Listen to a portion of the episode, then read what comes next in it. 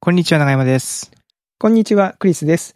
おっさん FM は毎週金曜日、クリスと長山が気になった出来事やおすすめしたい本や映画をゆるゆるとお届けするポッドキャストです。今週もよろしくお願いしまよす。いろしくお願いします。や、もうすっかり秋が、もう寒いっすね。うんそうなんですよ。あっという間ですね。秋も、晩秋、もう終わりうん。季節って綺麗に4等分されてないですよね。四季っていう割には。もう春とか秋の気持ちいいシーズンは一瞬ですよね、ほんとほね。んと一瞬。うん毎回言ってるけど、本当にね。うん。だからこれこう、だんだん短くなってるんですかね。なんかね、感覚的に言うと、春とか秋もうちょっと長かった気がするけどなっていう。。それはないい、これ、これ加齢による症状なんですか ね。そそれれとともも。症状なのかな。いや気ー。候的に、じなるほど立証されてることなんですかね。あー。なるほど。いや、でも、あー、なるほど。僕はなんかその気候変動とかに関係してそうとちょっと思ってたけど、うん。確かに加齢によって寒さに弱くなっていく から、そのコンフォートゾーンがだんだん狭くなっていく。狭くなってき て。めっちゃ寂しい話じゃないですか。それ、辛いな。 辛いなあーそまあでもその可能性は十分にありますね。ありますね。ありますよ。いや、これやばい。もう先々が心配ですわ、本当ねえうん。なんかね、老後にお金出して、ちょっと暖かい南国に、あの、移住する方もいると聞きますけど、うん。その気持ちもわからんでもないですね。そのか自分の快適な環境にもそうそうね、そうそ場所ごと変えちゃうみたいなね。う。ね。あわかります。まあまあ四季があるのはいいけども、うん。しんどいっていうのもあるじゃないですか。ね、あー暑くなったり、この変化がね寒くなったり、変化があるっていうと、うんうんうんやっぱりね、季節の変わり目に体調崩すとかってあるし、ある。もしかしたらその一定の気候の方が、ずーっとね、う変ん、わストレらスなず。す、なく過ごせるっていうのもあるかもしれないですし ね。そうですね。いやー、大変。まあでも本当ね、あ秋が、僕秋結構好きなんですよ。梨が、梨が好きなんで。梨が好きなん で。梨美味しいですからね。梨が好き、あとクリスだからね。栗はやっ ぱ秋、秋でしょな。るほどね、秋でうすね。ん、だから、ま好あ、きな食んべです、物、まあ、普通に美味しいし美、味しい。景色もね、紅葉で綺麗になる綺麗しだ、しね。うん、運動とかもしやすいシーズンですからね。はいいいですね。はい。で、あの、長山さん、そうそう。はい。前回、前々回が八尾っちの回でしたけど、うんえっ、と、その前かなのあたりでちょっと話をしていた、お便りステッカーを、送付がもうだいぶ遅れてるんで、そう今度はいはいまとめてやりましょうって言ってたやつをとうとうやったんですよね。やりました私で。やりました ね。はい。その様子をあの YouTube、動画にして YouTube にアップしてますので、あの、見ていただいてない方はぜひとも、えー別 にあの、大した話じゃないです。二人でね、黙々と作業してる二ってだけ人でですけそうど。ですね。でも送ってね、あの、届いた方からなんかツイッターとかで届きましたっていう報告をしていただいてるのを見ると、まあ、送ってよかったなって思いいました、や、思いました。いや、申し訳ないなと思うと同時に、あうんの、うれ嬉しいなというかね、嬉しい反応いただいて嬉しいなというふうに思いましたう。んええ嬉しいですね。なんで皆さんぜひともまたどんどん送ってください。で、あの、動画でもね、話をしてたキラキラステッカーとかね、うんうん。なんか別のアイテムを送ってみましょうかみたいな企画もそのうちね、考えてなやんかりまね、しょうよ。考えて、はい。やってみましょうということで、よろしくお願いいたします。はい。で、その、で、その先週のね、先う週、先々週で、ヤオッチに来てもらって、先週が、あの、インプロっていう即興 劇のお話をして、番組の後半で、こう、ね、この番組の中で、実際にね。 3人で即興劇をしてみましょうって言って、いやどうでした長山さん、編集で自分ーの編即興を聞いて。集で自分のインプロの即興劇を聞くのは辛かった。 そうですか。結構なんかお上手にやられてたように聞きましたけあのど。そう。で、あ、まあ、あえて、普段ね、うんで、実は、この、テリーさんと僕と喋ってるとか、まあ、ゲストの方が来ていただいて喋るっていうね、微妙な、やっぱりその、どうしてもネットワーク上の、リモーうんトうでん収録してるんで、微妙な間とかを調節して、こう、テンポの調整っていうのをしてるんですよ。はいはいはい。ただ、今前回のインプロのシーンだけは、ここ、まあ、あえて、ノー編はい集はいはいはいだろうと思って、なんか、咳払いかなんかしてるシーンとこだけ、切っただけ。おーうん。でやってるんで、 ああいう、本当に多分ああいう感じでやってたっていう状況にしております。なるほど。はい。あのー、何人かの方がツイッターだったか何書いていただけましたけど、その即興部分もね、面白かったけど、うん。その始まる前 の、3人がこう、え、今からやるどうする大丈夫みたいな、こう、そわそわしてるところの緊張感が、すごい良かったっていう。伝わったっていうのはね、面白いですね、でもね。伝わるんだなって。伝わるんだなって思いますよね。そうですね。やっぱ自分でも僕も聞いて思いましたもん。緊張してんなっていう か、もうなんかこう、変な緊迫感があるぞみたいなね。ねうん。僕もだってその初、初回収録の次に緊張してるって言ってましたからね。そうそうそう。まあでもまあ、なかなかね、面白いし、あの、まあだから皆さんね、聞いて、なんかまあ、コンテンツとして楽しんでいただくのもいいですし、やってみるのもね結構楽しいんでね。 うん。そのオンラインの遊びというか、ワークショップの一環としてやってみるとも結構楽しいから、はい。まあなんかこう、なんでしょう。簡単にできる遊びみたいなね、じゃんけんとか、あっち向いてほいとか、そういうのの並びとして考えてもらってもいいんじゃないですかね。ちょっとやってみようぜ、みたいなね。うん。そう、で、あの、ツイッターで、えっと、ドーナツさんって方から、うん。その、ご存知かもしれないですが、ネットフリックスのビドル・ディッチシュワルツがおすすめですっていうふうなメッセージをいただいて、うんうん。僕、ちらっとこれ、そのサムネだけ見て面白そうだなと思って、後で見ようと思ってたんですけども、見てなかったっていうのがあって、これまさに、インプロのコメディみたいな。はいはいはい、まあ、コメディ、コメディってインプロなのかなまあでもわかんない。えっと、インプロ、じゃあ即興劇うんうんうん。を、まあ、二人でやるんですよね。で、ミドルウィッチって、トーマス・ミドルウィッチっていう俳優さんと、えーベン・シュアルツさんっていう、その二人組でやるんですけども、このミドルウィッチの方は、あミドルのディッチ。ミドルデあ、ィッミチ。ドルディッチ、ごめんなさい、ミドルディッチ。うん。ミドルディッチさんの方は、あれですね、あの、シリコンバレーってドラマがはいはいはいはい。あるんで。すけど、あったんですけど、まだ続いてるのか。ああるんですけど、えーの主役のエンジニアになって、まあ CEO になるみたいなうんうん、役を。をやってた方。うんううん。んそうそう。で、それまあそれでも興味があって、なんか、あ、後で見ようと思ってたんですけども、実際ちょっとこれメッセージいただいて、ちらっと見てきたんですけど、うん。おおいや、面白いですね。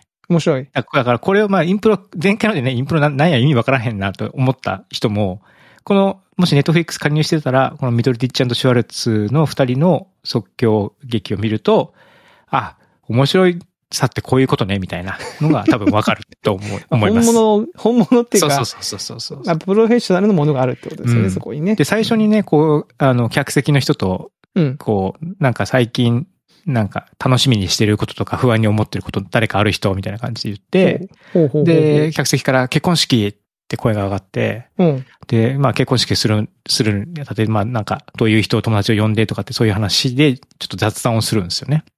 ほう。で、それをベースに、劇が始まるっていう。へーなんで結婚。式するから結婚式の劇になるんですよね。はいはいはいはい。うんで、やっぱすげえなと思ったのは、うん。率直にやっぱすごいなと思ったのは、結婚式なんで、まあ新郎新婦も出てくれば、うん。もちろん新郎新婦のご両親とか、うん。兄弟とかっていう、いるじゃないですか。もちろん。う。うんん。で、どんどんどんどんキャラが出てくるんですよ。え、でも演じてるのは二人。二人なんだ。しかも即興あー。即興で。うん。ええそれはすごい。これ、これ、ほんこれは、その、実際僕らインプロやったじゃないですか。やった。一人でも無無理で、無理っていうか、 てんやわんやなんだけど、うんうんもう、二人目が出てきたりとか、うん。うんうんうん。するし、で、もちろん最初にその雑談の中で出てきた、ちょっとしたその人間関係みたいなのが、その劇に組み込まれていくんですよ。はいはいはいはいはいはい。実はへ昔ー、誰々と付き合ってたみたいな話が、なんかポロッと出てきて、ええみたいな話が、うんうんうね、その前座で、その客席の方と話してるんですけどもうんう、んその付き合ってたっていう人がこう出てくるみたいな、ぽい人が出てくるみたいなへえ。のがあって、多分ね、10人ぐらいは出てくるんですよ、キャラクターが。そんなに出てくるの、うんすごいですね。二人でやってて。そう。で、しかもそのまあ伏線じゃないけど、なんかそういったその事前の要素も入れてくるうん。し、こすげえなって、もういやな本当んかに圧巻って感じですね。すごいですね。やっぱこう、うんこの間やってて思ったのが、やっぱ自分でやってて思ったのが、やっぱこう、自分なんですよね、やってるのが。 演じてるかもしれないけど、あー、うんうんうんうんじゃあこうキャラを演じ分けましょうってなると多分途端に難易度が上がるでしょうし、ね、声色を変えるとか、ちょっとこう動き方だったそうそうりそとうそか、あと女性も、女性も出てくる、の男性二人でやってるんだけど、うんうん。もちろん女性も出てくるし、うんうんうんうん。年寄りの人も出てくるへし、みたいな感じで。いやー、こなるほどなーと。なこれるほどはなすとご思いいまなしーたっ。ていうふうに。うん。やばいですね。ドーナツさん、そんなのを見てた上で我々のあれを聞いたってことはもう相 当、あれじゃないですか、その、ねまあまあまあまあ。え。まあまあまあまいあや、。だから、うん、まあ、分かってくれますよ。その大変逆さにがね。。逆にね。ね。うんうんうん。いや、そうか。見てみよう。ちょっと僕もあのツイッターで面白そうだなと思ったんで、見てみますとは言ったものの、ちょっと最近積んでるコンテンツが多いので、ちょっと後回しになってたんだけど、見てみようかな、今度。えー、いいっすね。ミドル。いや、面白いリッ。チ早く続きが見たくて、ちょっとまだ最後のオチが見れてないから、オチっていうかオチあるかどうか分かんないんだけど、一応調べたら3エピソード。そう、3エピソードもあって、まあ僕が見てるのはその結婚式っていうの一番最初のやつですけど、うんううんうん。ん。もう早くこの収録を終わりに して、続きを見たいですね。あ、この収録をね、終わりにして ね。はいはいはい。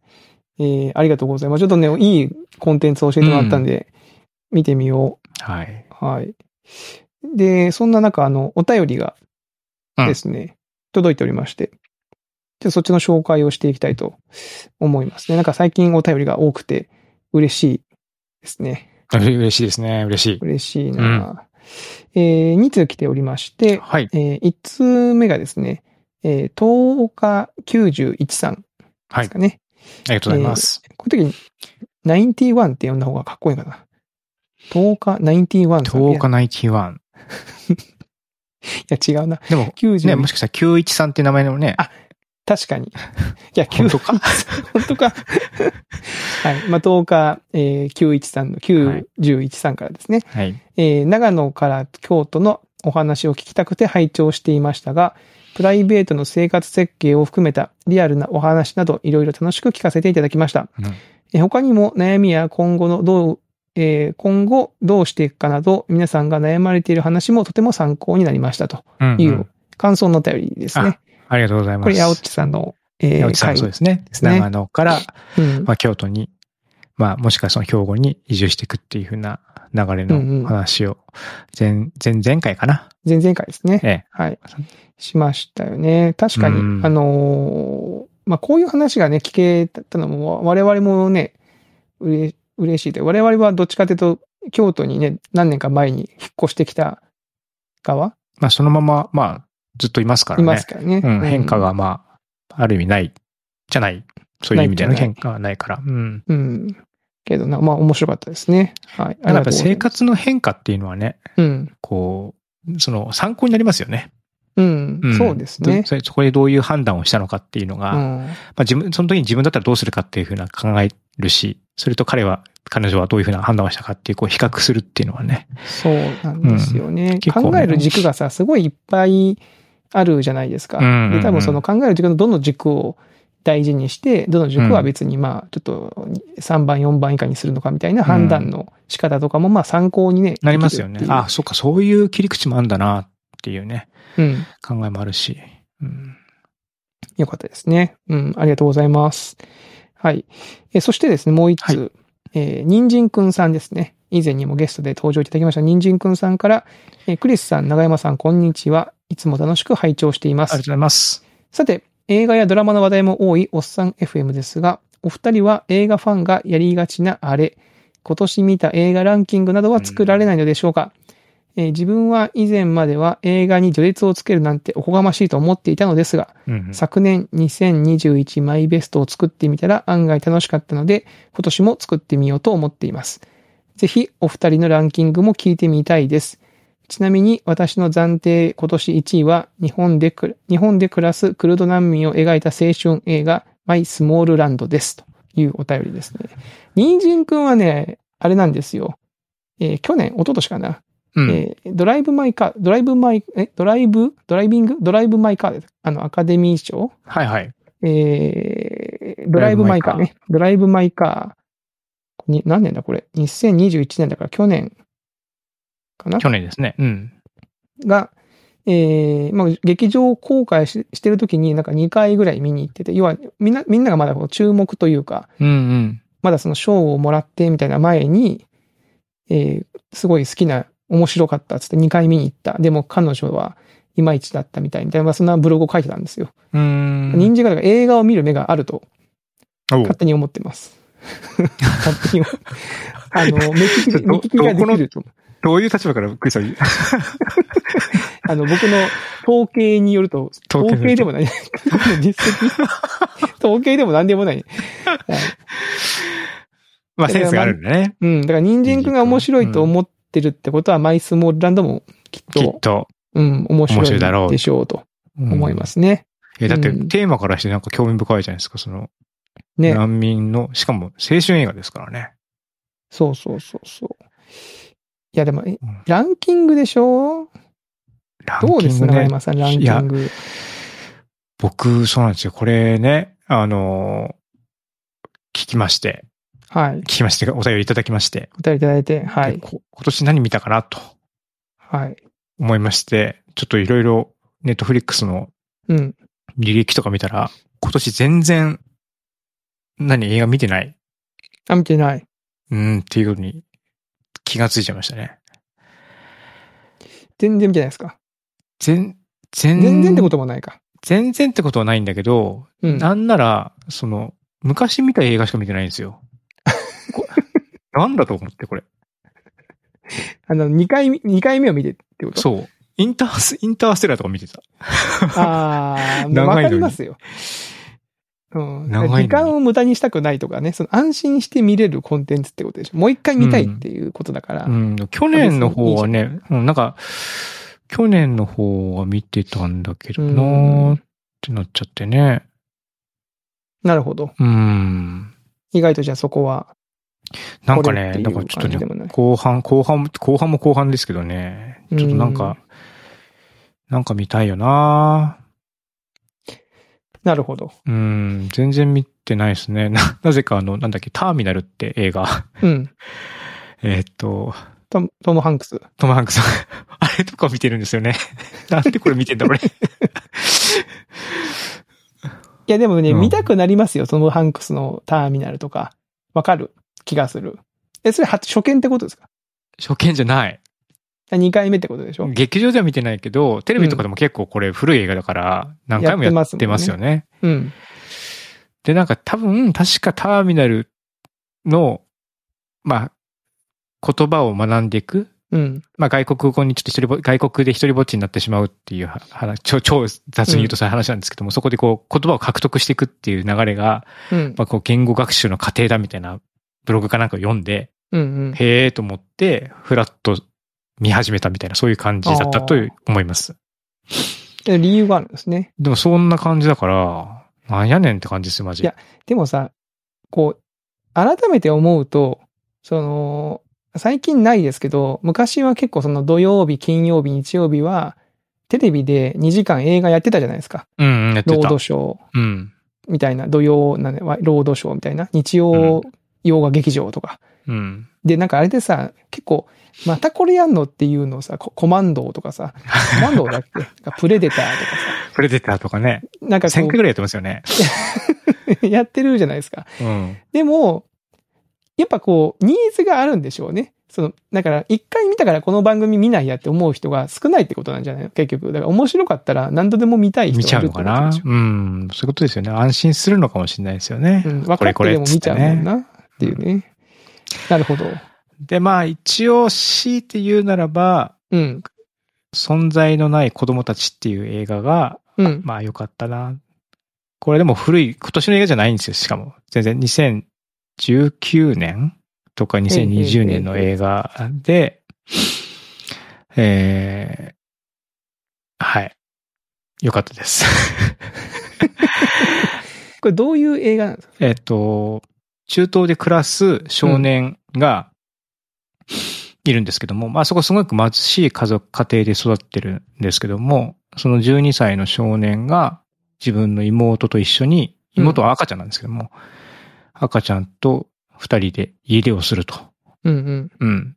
で、そこの家出をした、して、まあでも家出してって言っても生活できないから、そのよその、えー人のとこにこう、まあ、かくま、かくまってもらうというか、お世話世話になるんですけども、うんうんまあそこ。も別にその裕福な家庭ではなくて、まあギリギリ生きてるみたいな感じで、うんうん。まあでもその、まあ主に何が描かれてるかっていうと、その中東の貧困層と移民の問題、うんはいはいはいではい、実際に現実に何が起きてるかっていうのを、まあ女性の監督の方が撮っていて、ほうほう。うん。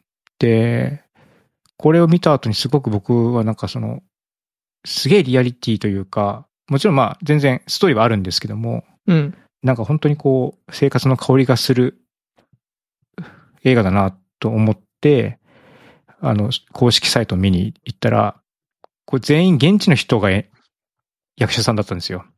ほう。その俳俳優、ぎ俳優をされてる人っていうのがほぼいなくて、ほうほうほうほう。あ、現地で俳優されてる人はいるのか。だからその、ゆ有名なそのなんか他の国の人が、その全然立場が違うとかっていうんじゃなくて、うん。ままさに、その、えーそういった環境で生まれ育っている人たちが、皆さん出演されていた。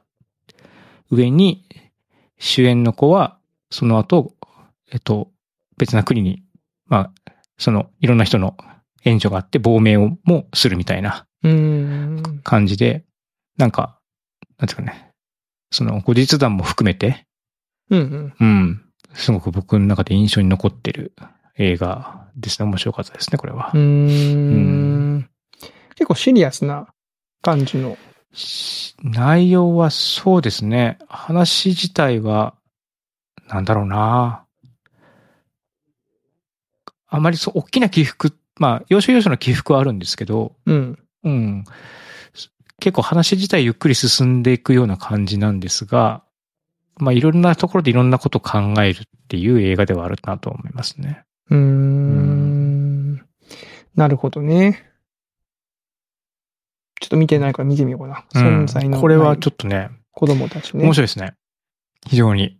えー、はい。まあ確かに2019評価年もでしたね。高そうですね。うん結構見た人の。今年の映う画んも全然わかんない。僕はね、今年はね、うん。僕も実は見てる映画は記録をつけてるんですけど、やっうん。ぱこのコロナ禍の中で年々減っ実は減ってはいて、一応今日時点で見た本数が今年27本、新旧合わせて。はいはい。えーで、今年の映画という意味で、うん。えーまあ、人参くんの言うナンバーワンみたいなの暫定一位決めろって言われたら、これはね、もうベタすぎて、うん。はい、はいっていう感じですけど、まあ、トップガンかな。トップガン。トップガンはでも、見た人はみんないいって言ってますよね。そうなんです。今年ね、僕の中でトップ争ってたのは、トップガンマーベリックと、うん。スパイダーマンノーウェイホあーあ、そうだムと、よね。うん。あと、コーダ愛の歌。ああ。それこのも、 3つ。コード愛の歌もお財布で話してましたっけコーダ愛のあ歌れこ話れした。は言ってないいか。これは話してないか。リストに載ってるだけか。ネタの。あ乗っー、てみなかった話したかも話してなかったっけなんかもう忘れちゃいますね忘。れちゃいます ね。忘れちゃうんですよ。忘れちゃうね。ええ忘れちゃうんこうでいすうの、よだね。から、例えばメモとかないとさ、ええあの、また同じ映画紹介してるよって、なっちゃいますよ ね。いよいよそれやばいですね。一応、検索しても出てこないから、まあ、で紹あそう介はかしてじないゃかあもしれない。紹介したいです。ね。うん、うん。してないかもしれないかな。でもまあ、その中でももうトップガンが。まあ、トップガンかなトップガンだよないや、よかったですよ。やっぱり。いいんですうね。ん。あの、正直結構、あの、まあ、スルーかなと思ってたんですけど、直前まで。うん。でもこれはちょっとなんか、なんだろうな。アメリカで先に上映があったんですよね。うんで、そそこの評判がめちゃめちゃいいって噂を聞きつけて、うん。うん。初日に IMAX で見たんですよ。うん。もう超良かったね。いや、もうなんていうの。あのーまあ、中身はないですけど、うん、まあ、超良かったです。トップガン前話したか。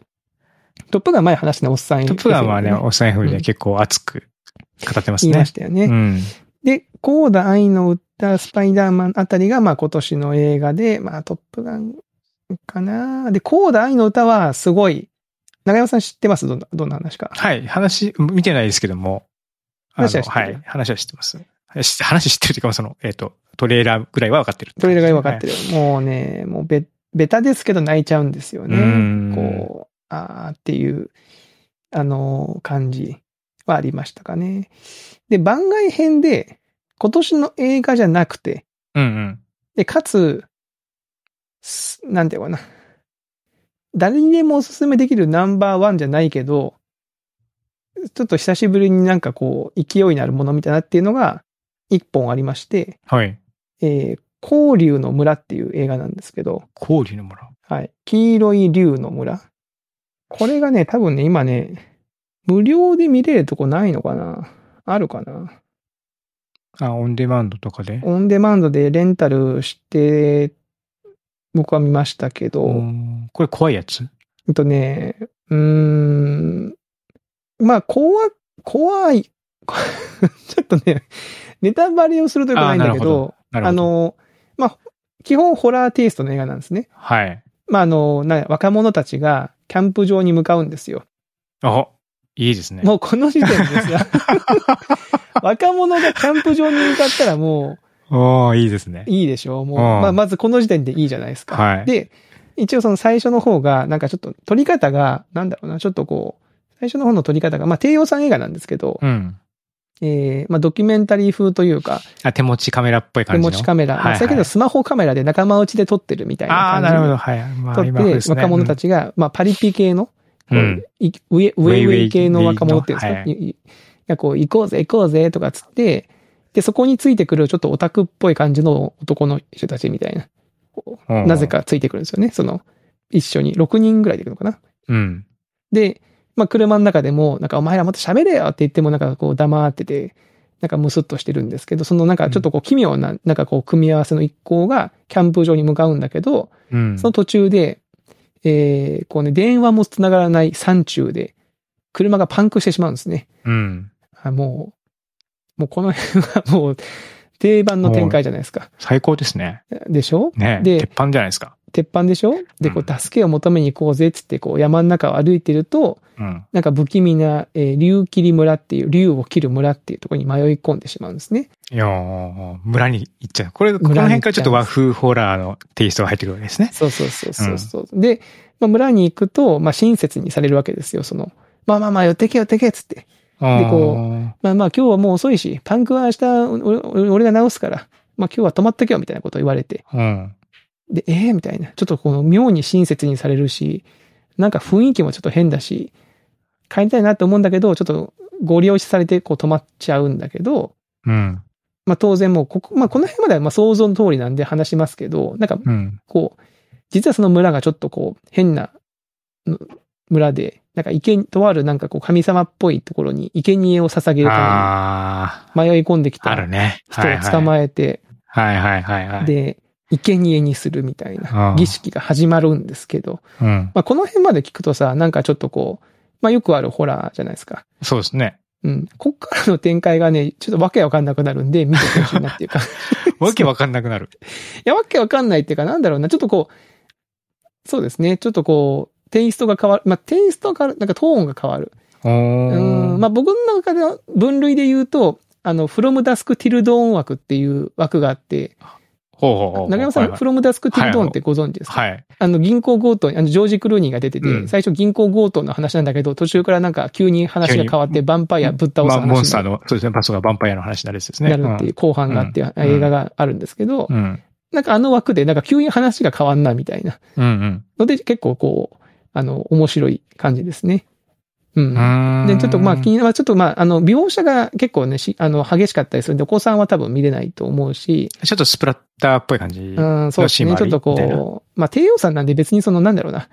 あれはないんですよ。その、なんか変なリアルさみたいなのはないんだけど、あなんか、まあ、ちょっと気持ち悪い人は気持ち悪いだろうなってあいうのは。はいはいはい。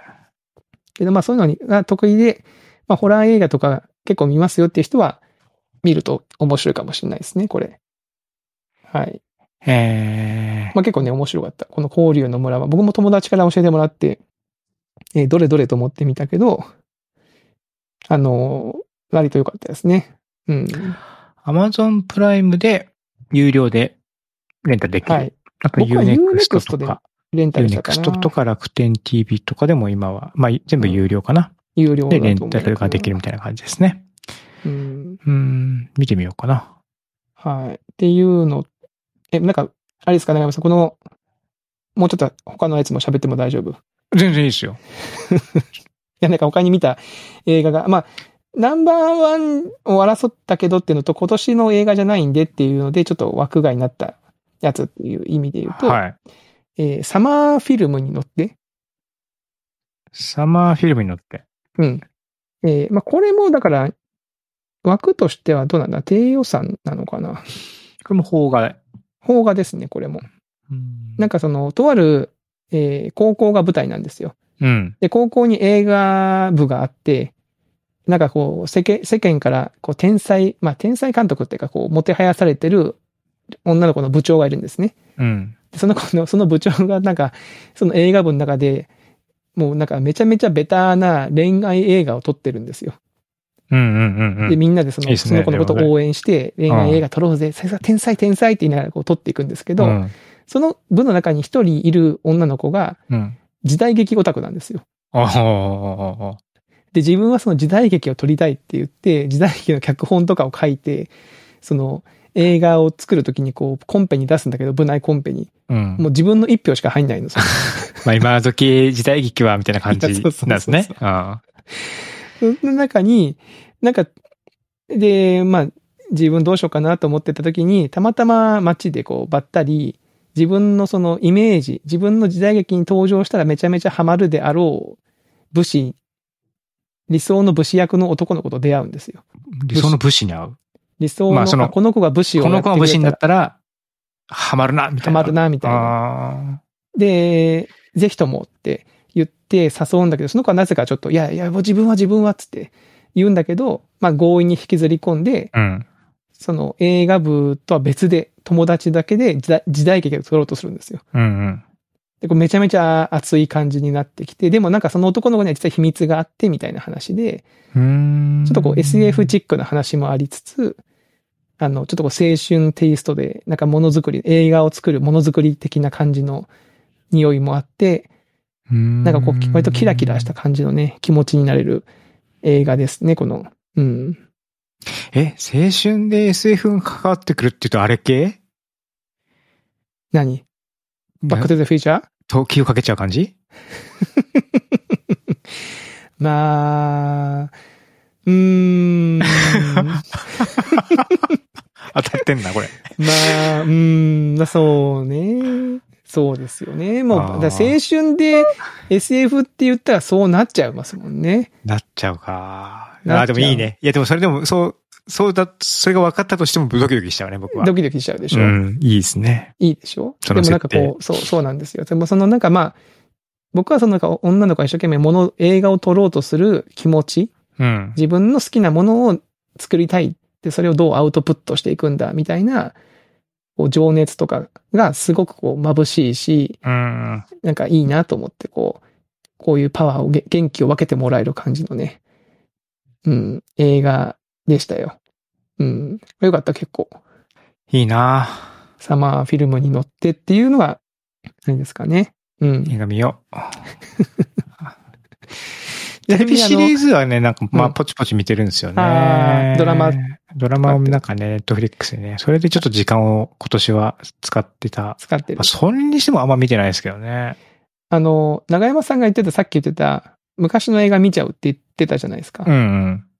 あの、それで言ったら僕も今年、スパイゲーム見てますね。スパイゲーム、おうスパイゲーム見まし、見たことありますスパイゲーム僕見たことないですね、これ。ないんだ。うん。すげえ古い映画ですよね。すげえ古くもねえですか。僕が大学生ぐらあ、いでもそんな前か。の時の映画ですね。ブラッド・ピットそう。ブラッド・ピット氏とレロバート・レッドフォードが出てきてそうですよね。。ロバート・レッドフォード。俺多分ね、これね、見たことないんだよな。監督がね、トニー・スコットなんですよ。トニー・スコットはあの、トップガンの最初の作品を撮った監督ああ、はいはいはい。トップガン、マーベリックが公開されて、もううんトップガン、マーベリックはもう別の監督なんで、トニー・スコットはそうね、ですよあねの、自殺して亡くなってるんですけど、あ、その自殺してるんだ。そうなんですよ。橋の上から飛び降りちゃって。はい。兄弟監督ですよね。あの、トニー・スコットは。あ、そうなんだ。リドリー・スコットとエイリアンのリ。ドリー・スコットのお兄さどんっ。ちだったっけお兄さんだったかな兄の一人はリドリー・スコットって書いてあるから、あじゃあ弟の方末っ子なんでね、弟ハンターね。うん。トニー・スコット。僕結構トニー・スコットの映画すごい好きで、え、ビバリー・ヒルズ・コップ2も撮ってるじゃん。そうですよ。トップガンでしょビバリー・ヒルズ・コップ2。エネミー・オブ・ブ・アメリカ。エネミー・オブ・アメリカも良かったよ。あと、トゥルー・ロマンスとかね。クリムゾン・タイドが僕めちゃめちゃ傑作だと思ってますから。これ。あクリー。ムゾン・タイドもいいよ。あ、でもこれ、好きな人は好きですね。そうか、クリさん好きなんだ、これ系これね。僕好き。あークリムゾン・タイド、エネミー・オブ・アメリカ、スパイ・ゲスパイゲームとームね。ののあたりは、もう、ハマりましたね。かっこいいんですよね。こう、カット割りが短くて、なんか、うん、おしゃれ、おしゃれな感じがするんですよ。いやー、を見た。今うん年、スパイ ゲーム。みたいな感じですかね。絶対いいって分かってるからね。そうなんですよ。で、ちょうどほら、前見てよかって、で、前見てから結構日が経ってるから、うん。割とこう結構新鮮な感じで見れるし、うん。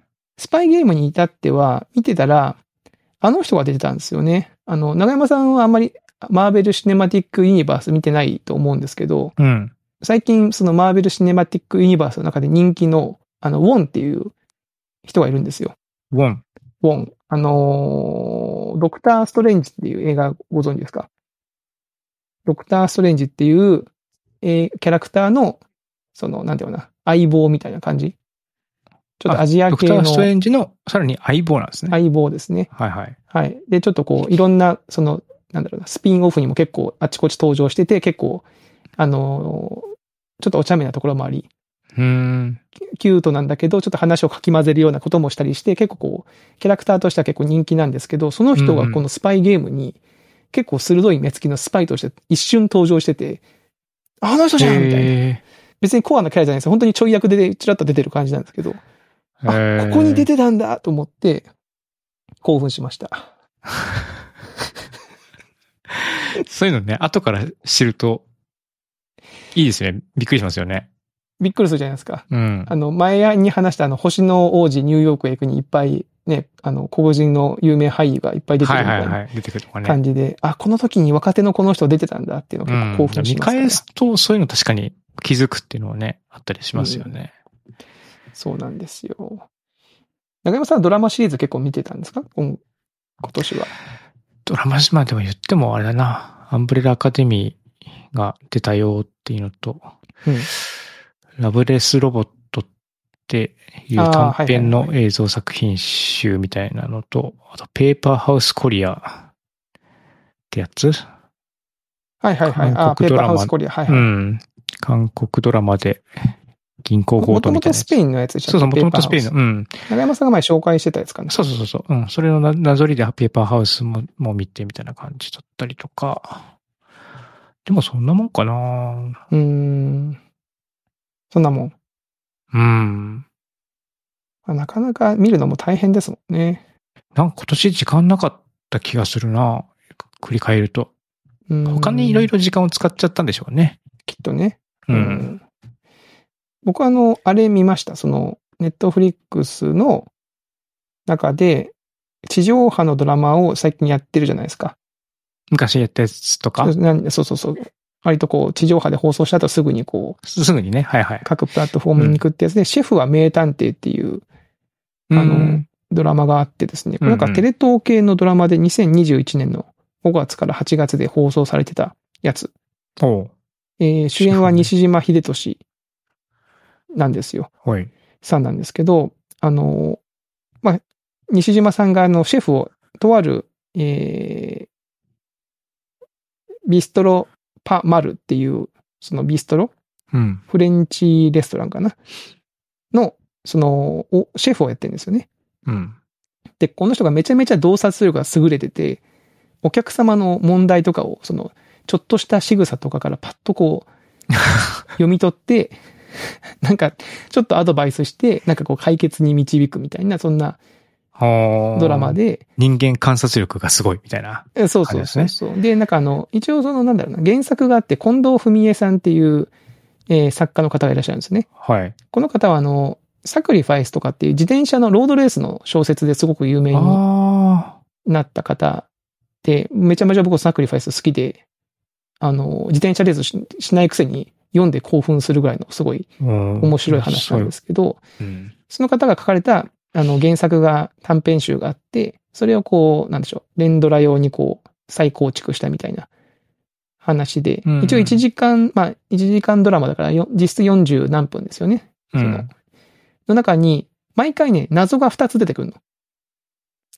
謎っていう謎かこがう、二つそうなんかこう、シェフが解決する、ちょっと、なんだろうな、人間関係上のミステリー。別に人人が死んだりはしなくて、うんうん。なんかちょっとあの人なんでこんなことしてんだろうとか、ななんか悩み事があるんだよな、みたいなこああ、はいはいはい。とををこう解決するのが、毎回2エピ二エピソードがこうふ絡まって出てくるんで、あ結構ね、面白い。そのボリューム感っていうか、その話自体はすごい小粒なんですよ。別にその、人人が死ぬとか、なんかその、そういう話じゃないんですけどあ。、うん。